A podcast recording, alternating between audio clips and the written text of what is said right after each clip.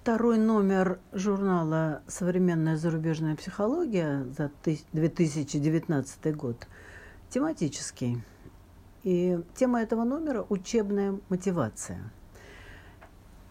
Я, будучи Толстых Наталья Николаевна, будучи членом редколлегии этого журнала, являюсь выпускающим редактором этого номера, и поэтому хочу сказать пару слов о его содержании – не будет большим преувеличением или ошибкой сказать, что традицию изучения учебной мотивации в нашей стране заложили исследования, которые под руководством Алексея Николаевича Леонтьева были начаты сразу после окончания Великой Отечественной войны.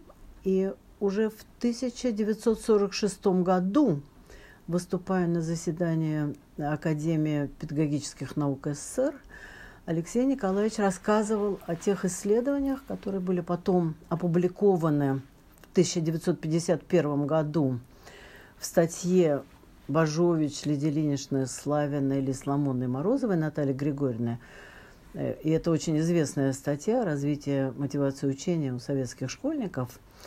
Так вот, э, основные, ну, можно сказать, два вывода, которые озвучил уже в в 1946 году Алексей Николаевич из этого цикла чрезвычайно интересного исследований состоит в следующем. Учебная мотивация – это всегда полемотивированная вещь, скажем так. Да? Это никогда не один мотив, а целый ряд мотивов. Причем эти мотивы различны по содержанию. Это широкие социальные мотивы, узкие социальные мотивы, разные мотивы, связанные непосредственно с содержанием учебной э, деятельности. И функционально в структуре деятельности, а это были исследования выполненные в рамках теории деятельности, в широком смысле культурно-исторического подхода. Так вот, они функционально разные. Мотивы только знаемые, реально действующие, смыслообразующие там, и так далее. Вот такая сложная картина была с самого начала нарисована. И это первый вывод. Второй вывод – невозможно рассматривать учебную мотивацию, развитие учебных мотивов, не, не, не ставя их в контекст развития личности, отношения целостного человека к миру, ребенка в данном случае к миру. И Короче сказать, в рамках вот этой заложенной, повторяю, э, в середине 20 века традиции очень долгое время развивалось, развивались исследования э, учебной мотивации в нашей стране. Но, можно сказать, в последние несколько лет, вряд ли даже десятилетий, вот эти ориентиры э, существенно сместились в сторону опоры на исследования в зарубежных психологов – Отчасти потому, что несопоставимо количество работ по проблеме учебной мотивации, которые мы видим выпускаемые на русском языке и зарубежных. Их там огромное количество, огромное количество. И сейчас вообще не случайно, что мы э, посматриваем в, ту сторону, и это очень хорошо, потому что это дает возможность интегрировать наши отечественные исследования с, во, э, с вообще с, мировым, с мировыми трендами, с мировыми э, исследованиями в этой области. И, собственно говоря, вот этим зарубежным исследованиям учебной мотивации посвящен этот номер.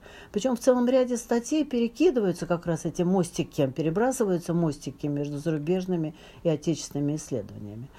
И, э, собственно говоря, подходов те же два, которые я озвучила, говоря об исследованиях э, Алексея Николаевича Леонтьева и его коллектива.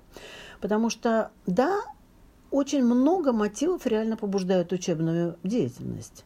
Это и мотивы, вообще оценки интереса к предмету, как некоторые пишешь, благоговение перед наукой, и желание заслужить похвалу учителя э, и родителей, завоевать место и так далее, и так далее. Их очень много. Но, может быть, самым интересным с точки зрения целого ряда исследований на сегодняшний день является то, что э, называется мотивация достижений – вот эта мотивация достижения, мотивы достижения, может быть, те, которые называются в первую очередь, как ни странно. И целые три статьи номера журнала, о котором я говорю, посвящены мотивации достижения. Две носят обзорный характер, и одна подробно анализируются истории вопроса с современным состоянием. Одну из теорий в рамках изучения мотивации достижения, так называемую теорию целей достижения. Второй момент – это связь учебной мотивации с развитием, личности, с развитием личности ребенка. И увязывание учебных мотивов в целом рядом личностных характеристик. Чаще всего звучит термин «самоэффективность», ну и ряд других.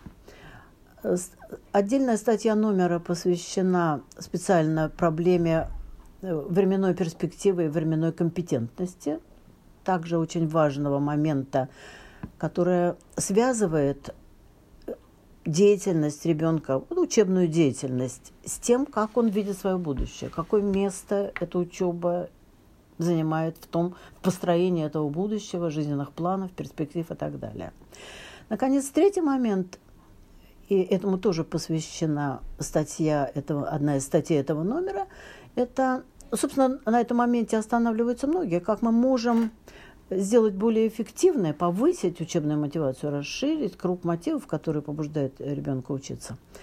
И этому также посвящена, по крайней мере, непосредственно э, одна из статей, связанная с мотивацией старших школьников, которая очень эффективно развивается, если мы старшего школьника не просто держим в, учеб... в школе, а он одновременно начинает работать в, э, в каком-нибудь месте, ну, в общем, где он в принципе может работать. И вот эта связь школа и место работы оказывается э, в значительной степени повышающим, э, повышающей учебную мотивацию.